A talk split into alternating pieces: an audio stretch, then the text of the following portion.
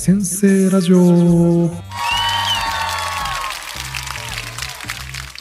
某私立中高の理科教員2人が教育に関すること日々考えていることについて自分たちの話したいテーマを決めて自由気ままに話すラジオ番組です。はい、えー、どうもこんにちは。長岡です。あ、こんにちは、利根川です。最近ピダハンにハマってます。はい。ピダハンの話すごい面白かった面白かったんですけどやっぱ聞いたことないっていうかね考え方がなんか今までやっぱ文本当文化の違い、う。うんだなってそう。で、文化の違いで必要ない言葉はないんだなとかう、んうんうん。で、言葉を知るっていうのが、うんその文化を知ることでもあるんだなって、言葉の見方もなんか変わりました。うんうんうんうんうんうんそうですね。はいはい、で、今回はうん、長岡さんのはい、テーマで。そうですね、私からちょっとテーマを言う前に、はい。ちょっと利根川さんにお聞きしたいんですけども、はい、なんでしょう？あの、ポッドキャストこうやって配信してますけど、はい。利根川さんの好きなポッドキャストは何かありますか？いやありますよ。やっぱりもう、天下の古典ラジオですよね古。典ラジオですね。これはもう毎週月目聞いてます。すごい。はい。あとは、若新雄純の新しい経営。あ、若新さんのやつですね。はい。この二つは必ず聞いてますね。うんはい。なんかあの、ツイッターで、はいはい。昨日、若新雄純さんが、はい。あの、これから N スタ出るってつぶやいてて、で僕それをたまたまその見てはいはい。で、まあ、昨日お休みだったんで、はい。はい、あのポチってつけてはい。動いてる若新さん初めて見ました。おはお確かに、確かに見たことない。い、うんうん、声と、うん、あの、写真しか知らない。そうですね。そうそう動いてるのを初めて見ました。はあい、そんだけなんですけど、はい。ーなるほどね。であれですよね、その古典ラジオはあの僕もすごい、はい、楽しみにして聞いてるんですけど、はい。なんかその、なんか、この回良かったみたいなのあります？ああ、この回、はい。そうですね。いやもうちょっと、この回良かったっていうのは、うん、僕あの、あれですね。えっと、どう忘れちゃった。えっとですね。はいあ。の、どんな感じですか？あれです。目が見えないし、耳も聞こえない。はあの、い。ヘレン・ケラー。ヘランケラー、ヘレンケラーだ。はいヘレンケラー。ヘレンケそれ、長岡さん。ん忘れちゃダメじゃない？本当に刺さったの、それ。刺さってないでしょ。ヘレンケラーと、あ、そう、そう、でわすで覚えてるのは、はいそのサリバン先生、はいはい。サリバン先生、本当すごい。すごいなって思ったっていう。そう。ケラーも、すいません忘れちゃってて、そっちよりサリバン先生の、サリバン先生。ヘレンケラーの回だったけど、サリバン先生がすごいなっていう。俺、あの、コップと水のところがすごい好き。コップと水。あの、水がシャーってなってて、うんうんその、なかなかコップと水の違いが教えられなくて、うんうん水に触れさせて、うんうんで、ものすごくうんうんうんヘレン・ケラーが感動して、これが水なんだみたいうんうんうんな。ジャーって出てる。いやそうですね。なんかそういう、なんかどうやって言葉を習得していったかみたいな。うん。でそうですね。でなんかその、なんか、それこそこの前のピダハンの話じゃないけど、うん。あの、できないと思って接しちゃダメなんだみたいなのをサリバン先生言ってたのが印象的でしたね。確かに。うん。できない。そうそう。うんだからもう普通の人と思って接するうんっていうのが、だってハーバード行ったんだよ。そうですよね。ハーバード言ってますもんね。ハーバードしかもこの、ねその、うん手に文字書く人を横にね、うんうんうん入れてそれで問題あらゆる全ての問題解くってうん。考えられないよね。なんかそう、幾何学が苦手だったとか言ってたけど、当たり前だ当たり前だろ。ろみたいな。うんそれ今の交際員みんなに聞かせてあげたいよ。全員いけるよ、東大って。全員いけるよって言いたいよ。わかるわけないですね。目が見えない。いや、そう、サリバン先生の回がサリバン先生は本当すごい。印象的でした。小川さん印象的だったその古典ラジオの回ありますか？いや、僕もヘレン、僕でもヘレン・ケラーのそのサリバン先生のその水とか、うんうんあとガンジーが結構好き。あガンジー。ガンジーね。はい。ガンジーのあの海岸に行って塩の粒を拾うっていう、んんん何それって初め思ったんですけど それがものすごい計画が練られてて、うんはいはい。それがマスコミがどういうふうに自分たちを取るかまで計算してうん。塩を一つまみ取るっていう、その計画ぶち上げた時は誰も「はあ!」っていう感じだったのに、うん。うん最終的にはうん。思う通りになったっていうのがうん。本当にすごいなと思って。あまさにピダハンのこのね長期スパンが こうね文化の違いだよね。ー文化の違い文化の違い、ですねうん、そうそうそう。バカにしてる決してバカにしてるわけじゃないです、はいはい。文化の違いでそうですね。我々の考え方でいううん文化の中では非常に素晴らしいなとうんうんうん。思いましたね。なんかガンジーの会ははい、なんか僕利根川さんから聞いた覚えがあるんですけど、はい、知ってるみたいな。長岡さん知ってるみたいな。はい、ガンジーに何でしたっけ？その男の人なんかお前を訴えてやるみたいな人が来てでそのガンジーが言った一言なんだと思うみたいな。何でしたっけ？それ。それ利根川さんが言ってませんでしたっえーっと、ごめん、なんだっけ、忘れちゃった。けでうん、なんか結局なんかその人も仲間にしちゃったみたいな。そう、そう、なんかものすごい、うんはい。あ、そうそうそう、えーっと、じ、自分のことを、うん。あ、そうそうそう、あ思い出した。えーっとね、となんだっけな。ある、なんか優秀な弁護士の人なのかな。うん弁護士の人がいて、うんうん。で、ガンジーが、うん。あの、まあ、その、ガンジーよりもだいぶ年齢若いんで、うんうん。で、話して、うん。話して、で、まあ、味方にこう引き入れるような感じにしてたら、そのお父さんが、うんうん。もうだってガンジーなんてもうボロッボロの服着てるじゃないですか。うんうんでしかもそのゆもう優秀な息子なんですよ。優秀な大学出て、優秀な、もう一流の弁護士にこいつはなるぞって思ってんのに、うん。なんかボロ雑巾みたいな服着たうん変なじいさんに、なんか言いくるめられて、うん僕はね、この人についていくて、お前、本当にお金やるからやめてくれ。うんお金やるから、これもうとっととうちの息子とはかかんないでくれ。みたいなことを、もう話をしてたんだけど、あの、お父さん、あの、最終的にはあなたもうん。私と一緒に活動を していくことになると思います。みたいなことを言ったのがうん、うんうんうんすごいなと思って。全部巻き込んでいくっていう。言ってましたよね。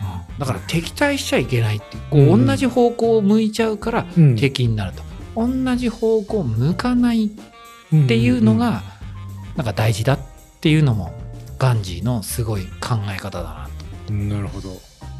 でそう今の話もそう富川さんから聞いて。うん。で知ってる？みたいな。長岡さん知ってる？はいはいはい。ギリシャ人ってさ全員ゲイだったんだよねみたいな。そうそうそうそうそう。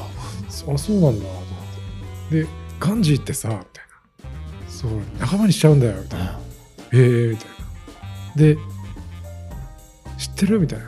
あの最近さあの聞くだけの会社があるんだよみたいな。ああそうそうそうそうそう。でえっていうかあれですか？みたいな。もしかして古典ラジオ聞いてますか？みたいな。あなんか会があありましたよ。ねそれでつながったんだっけ？そうです。そうか。そそれでなんかねなんかじゃあえなんか私が、まあ、ラジオやりたいっつって。ね、このきっかけにもなったよね、そうですね。うん。ラジオやりたいっつって。はい。です。でちょっと 長い長かったんですけど、はあの僕が話したいテーマはその聞く会社があるって言ってて、その僕あの古典ラジオ結構そのさっき何に影響を受けたかっていうので番外編が結構好きでうん。うん。でうんそこに株式会社エールっていう、まあ、その聞くことをビジネスにしてる、うん。うん会社の篠田真紀子さんっていう方がまあ出られてて、うん。まあ、聞くっていう話をまあしててちょっとその聞くってことについてなんか話したいなって、うん。はい。いやー聞くを話したいっていうのが素晴らしいですね。僕は聞くを聞くってことですよね。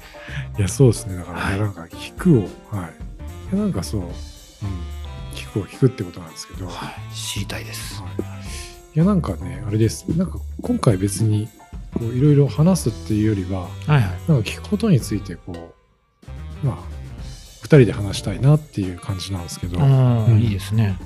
なんかそうですね。その、まあ、ラジオの中で、えー篠田さんがこう紹介してた本があはい。って、心の対話25のルールっていう本、うん。ご紹介してたんですよ。あ言ってた。はい、うん。でなんかそのいやもともとなんかその聞くだけでなんかビジネスなんかなるのかなっていう中で、うん。結構ラジオ聞いててあなんかやっぱ聞くことで,、うん。でその聞くっていうのもあれなんですねなんか別にアドバイスしたりするわけじゃなくただこう聞く。うん。でしかもその部外者の人にうん。こう話を聞いてもらうっていう、うん。だからなんかその聞く話すことでなんかその人がなんかやっぱりこう話して初めて分かることっていうのが、うん。まあ、あるっていう。でその納得感がなんか、うん。あってビジネスとしてこう成り立ってるみたいな、はい。自分の中で構築されていくよね。うん聞いてもらうと、そうですね、そうだからしかも知らない人に話すからなんかいろんな経緯から文脈からこう話さなきゃいけないからなんでこの私は逆にこの会社に残ろうっていうかしがみついてた理由が分かりましたみたいなことをラジオで言ってたのもあなんかすごい分かるなと思って。そうだよね、そうです。そうなんですよね。なんか聞くでなんかその早速「心の対話25のルール」っていう本ちょっと買ってみてはいなんかもう、これいきなりすごいなと思って、なんか第一章のタイトルが、まああなたは聞かれてない、あなたは聞いていないみたいな。はい。じゃあもう一方通行あ、一歩通行なんですよ。で、そうそう。で、なんかちょっと読んでみると、なんかもう一章だけでめっちゃ僕赤線引いたんですけど、はいはい。なんかどちらか一方が話しているとき、当然もう一方はその話を聞いているはずなのですが、実は聞いてないと。はい。もちろん本人は聞いてるつもりですし、実際いかにも聞いてるような顔をしています。でも聞いてないみたいな。これ教員の世界のことじゃないですか？あそうです、そうです。そうですよねそうです、そうです。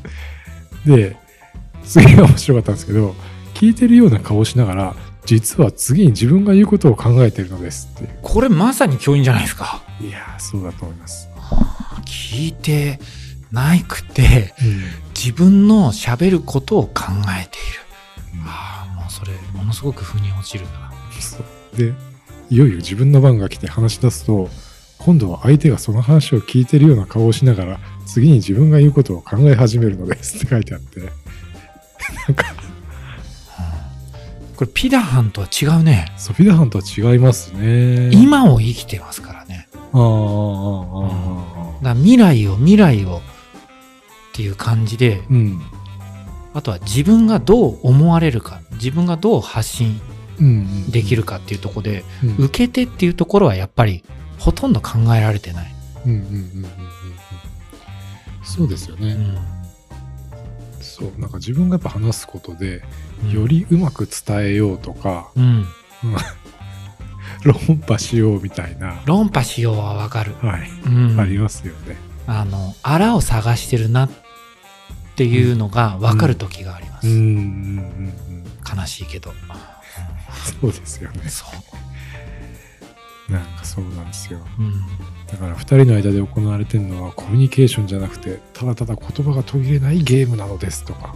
キャッチボールじゃなくてお互いの後ろにある壁当てをしてるだけ、ああ、いや、そうですね。うんでやっぱりその古典ラジオの中でも言ってましたけどやっぱその受け手がやっぱり大事で、うん。うん、ちゃんとボール取って返してくれる受け手の方がすごい大事なんだなって最近。ああでもそれは本当そうだと思う。だってうん。こう、人によってさこの話題話そうとかさ、うんうん。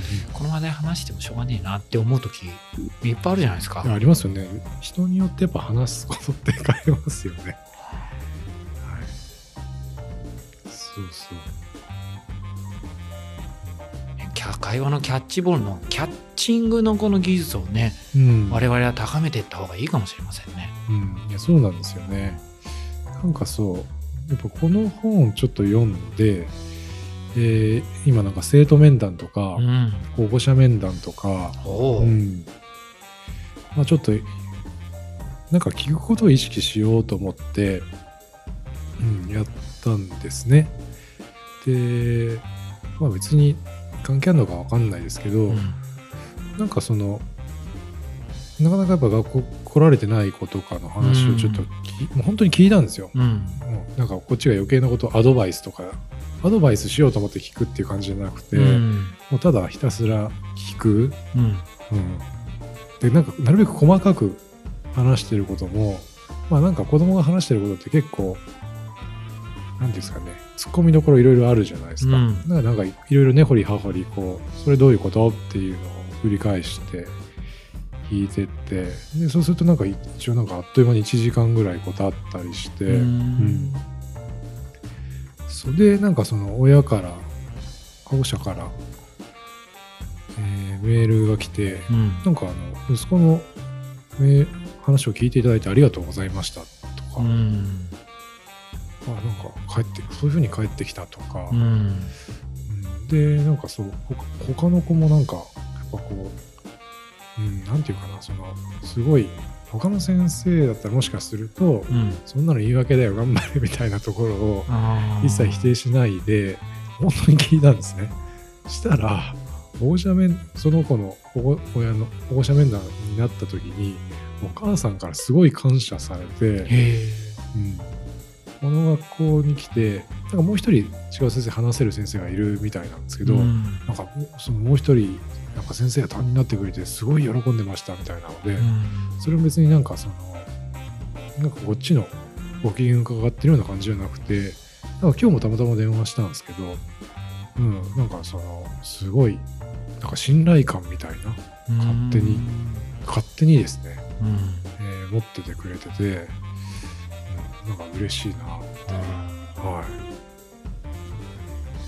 やっぱり話すその面談ってね、うん。お互いがうん。話すっていうふうに考えるんだけれども、うん。やっぱり教員って職業柄話してなんぼっていう。うん。多分これ全員根底にあると思うんだけど、うんうん。学校の先生がね喋んない時間があるとちょっと不安になってきちゃうみたいな、うんうんうん。だからはい。ほとんど喋らないぐらいでちょうどいいのかもね。面談ってそうなんですよね。なんかそのそう話しちゃうっていうか話すの得意な人も多いと思うんですよ。話すっていうのは一方的にこっちからねそうです言う方向の話すだよね、うん。うん。そうなんですよね。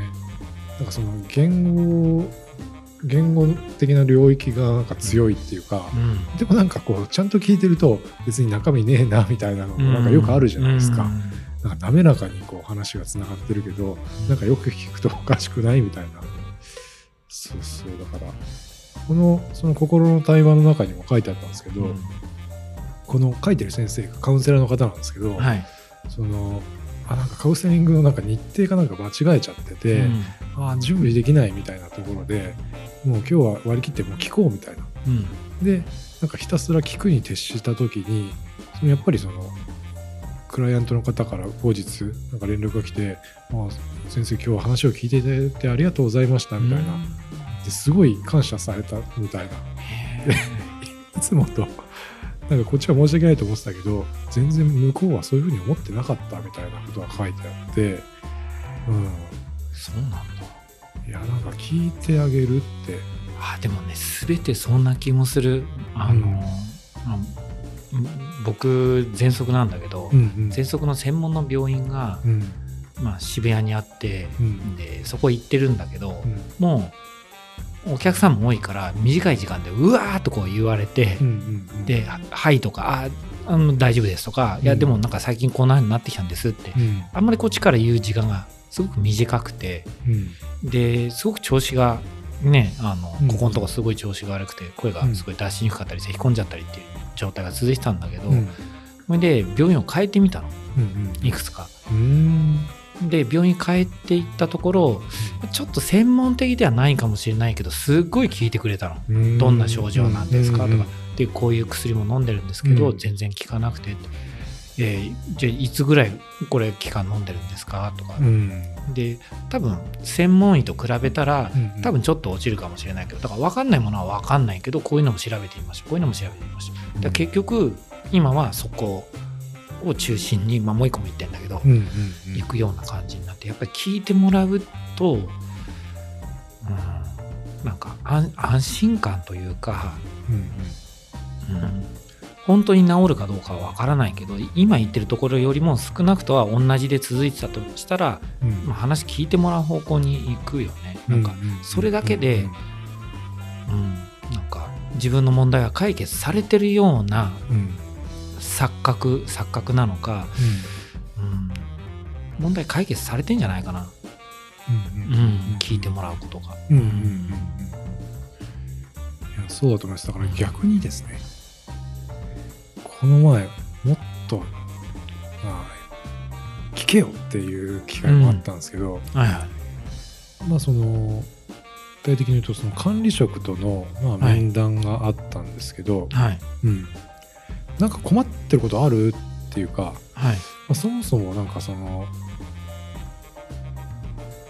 まあなんかこの管理職がこちらのことを多分知りたいっていう趣旨の面談があったんですけど、うんはい。面談だったと思うんですけど、その困ってることあるっていう感じで、まあなんかその校長先生に聞かれまして、はい。はい。で、僕あの一つだけこの言おうと思ってたのが、まあ、部活のことうんなんですね。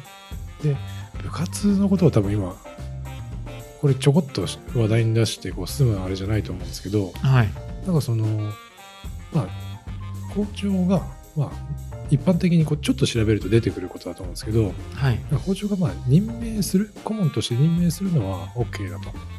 だけど、その、まあ、基本的には、その勤務時間外すぎて、えーなんか、ちょっとお願いねっていうところが絶対出るじゃないですか、部活動に関しては。うん。だから、なんかそこはちょっと、まあ、まずいみたいなのが、まあ、しらちょっと調べると出てくることだと思うんですけど、なんか僕は、なんかその、言ったのは、一応そういう状況があるから、なんかその、決め方を、もうちょっと、その、うん。分かるような感じでしてほしいですっていうことを言おうとしたんですね。あはい。言おうとしたんだけど、はい。あはいはいみたいな。途中で打ち切られてはいはいみたいな。であれだねっつってその長岡さんは何部がやりたいってことだよねみたいなことを言われてうん。もうなんかちょっともう全然途中で打ち切られたからあもういいやと思ってはいっていう感じで言っちゃったんですよ。でしたら隣に座ってた管理職の人がなんかちょっとそれをまた違う感じで受け取っててなんかその、はなんかその何ですか休日とか部活土日奪われて部活出たくないってことみたいな感じでいやいやそういうことじゃなくてみたいな。でそれであらぬ方向に。そうなんですよね。で話打ち切っちゃうくせになんかこう俺はこうでさみたいなずっと 話を逆にされてなるほあだからこれもまあ悪かった例ですけど逆に反面教師っていうかあのやっぱ聞くって大事だよなっていうか、ん。この面談何のための面談っていうのがやっぱりその受けてる側からするとうん。心残りだったんで、やっぱりちゃんと人の趣旨を何が言いたいのかっていうのを聞かないとまずダメかなっていう。そうだね。でもその立場になってはい。なんだろう面談をする方の先生の立場、うん。うんうんそれがすごくうんうんうん。両方ね長岡さんやれたわけだからうんすごくわかるよね。うん。うん両方の立場を。うんうんうんでもそう、うん、だからなんだっけな。生徒の立場に立って授業を聞いてみるうんうんとうんうん何回か何回かそれやったことあるんだけど、うんうん。いやー本当にわかるね。うんうんうんうん。なんかすごい失礼な言い方するけどこりゃ寝ちゃうなとか、そうですね。そうですね。いやでもああるじゃないですか。うん。うんうんああるあるね。だから なんともすごく、ね、表現しづらいけど、はい。うん、生徒の気持ちもわかるなっていう、うん。うん、ところも出てきちゃうからやっぱ相手の立場にねうん。立って、まあ、話をする話をするのも聞き手の立場に立たないと、うん。ねその話の仕方もまた本当の意味では分かんないのかなって思いますよね。確かに。いや、本当そうなんですよね。本当にそう思います。両方やらないと分からない。両方やらないと分かんないですね。で、なんか、まあ、ちょっともう一つなんか小ネタ小ネタっはいていうかあれなんですけど、まあ、その嫁と話してて、はいはい、私あの、まあ、嫁と一緒にあのポケモン GO をよくやるんですけど、うん。はい、でなんかあるポケモンが今なんかたまたま出ててみたいうん。なでそれを捕まえたんだみたいなことを、言われて。はい。で僕がですね捕まえたんだって言われたんですけど僕そのポケモンすでにめっちゃ捕まえてたんですよ。おお、そうそう。うん。でそれを言った時に言われた時に俺めっちゃもう捕まえてるよって言ったんです言っちゃったんですよポロって、はいはいはい。こういうのって日常生活にないですか？なんかちょっと言いたいみたいな。で言った時に一言返ってきたのがそういうことじゃないって言われてああって思ってそうあ思ったんですね。あ確かに、うん奥様はかなりそう心を打ちひしがれたと思いますよ。そうなんですよ。あこれはちょっとねそういうことじゃ確かにそういうことじゃねえんだよなと。こういうこんな嬉しいことがあったこの喜びを 一緒に分かち合いたいのに そうそうそう台無しにされたってことですよね。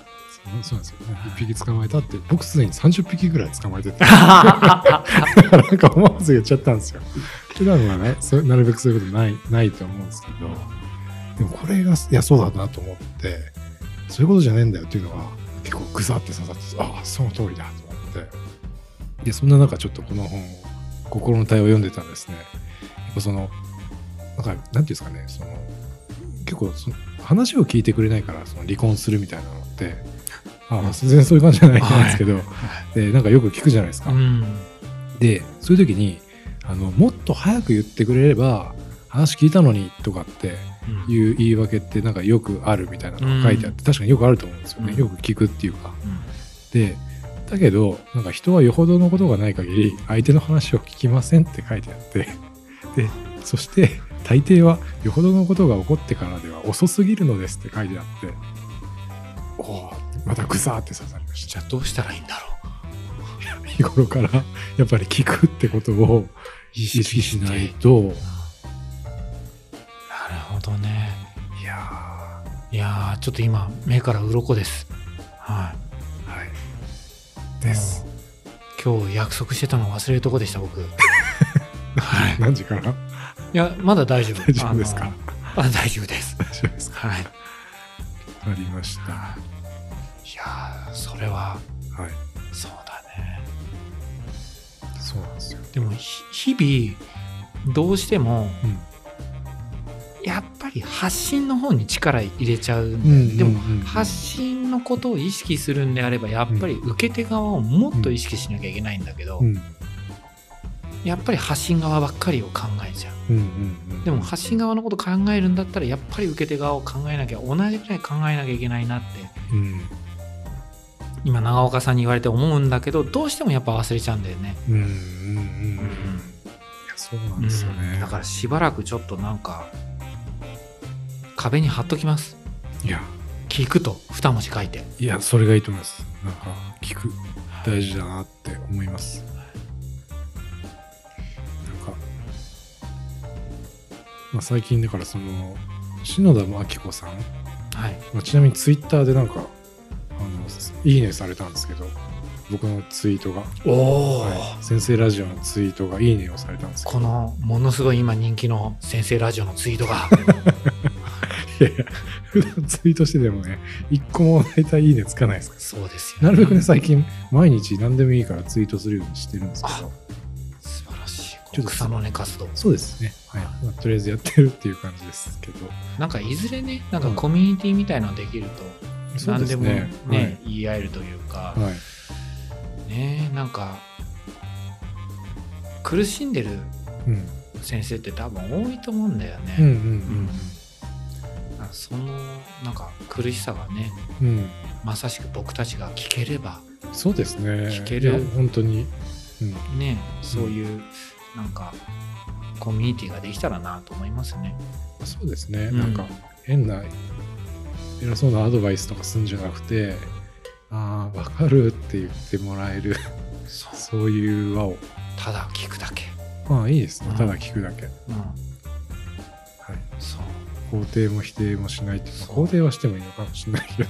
うん。いや肯定していいと思うんです。よ そうですね。そう誰かがツイートしたら僕は EBP よってツイートします。指ピーヨ指ピーヨですね。はい。じゃあそろそろ2時間もあそうですね。はい、してますんではい。こういう時に指ピーヨって言うんじゃないですか？なんか消える時に。消えるあ消えた後ですね。消えたとか、はい。じゃあラジオには残らないはいよく心の中に入れています。はい。じゃあどうもありがとうございました。ありがとうございました。EBP よ